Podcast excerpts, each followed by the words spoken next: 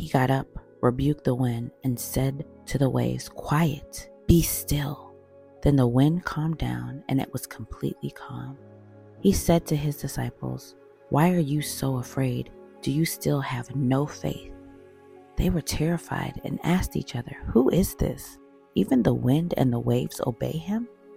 Mark 4, verses 39 through 41. All God has to do is give a word.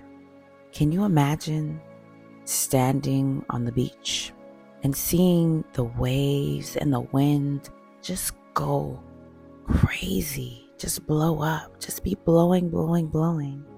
And with one word, just one word, Jesus said, Quiet, be still. And they immediately stopped. The wind stopped blowing, the waves stopped moving. Can you fathom that? The disciples couldn't fathom it either. They were in shock. They said, Um, who is this that even the wind and the waves obey him? It's not like a person. You know, you can tell a dog to sit down or you can tell a person to stop crying. But the waves, the wind, who is this? And that's why Jesus said, Why are you afraid? Do you have no faith? Why are we afraid when we know we have Jesus on our side?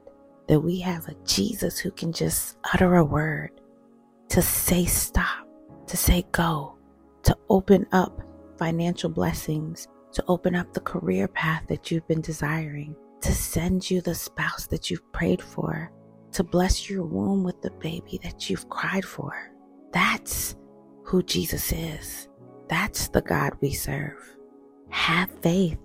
Don't think about what you see.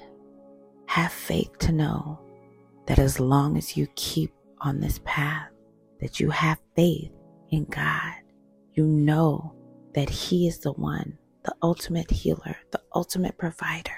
That faith will carry you through your dark days when life feels like the winds are blowing and the waves are going. That is what it's like to have faith.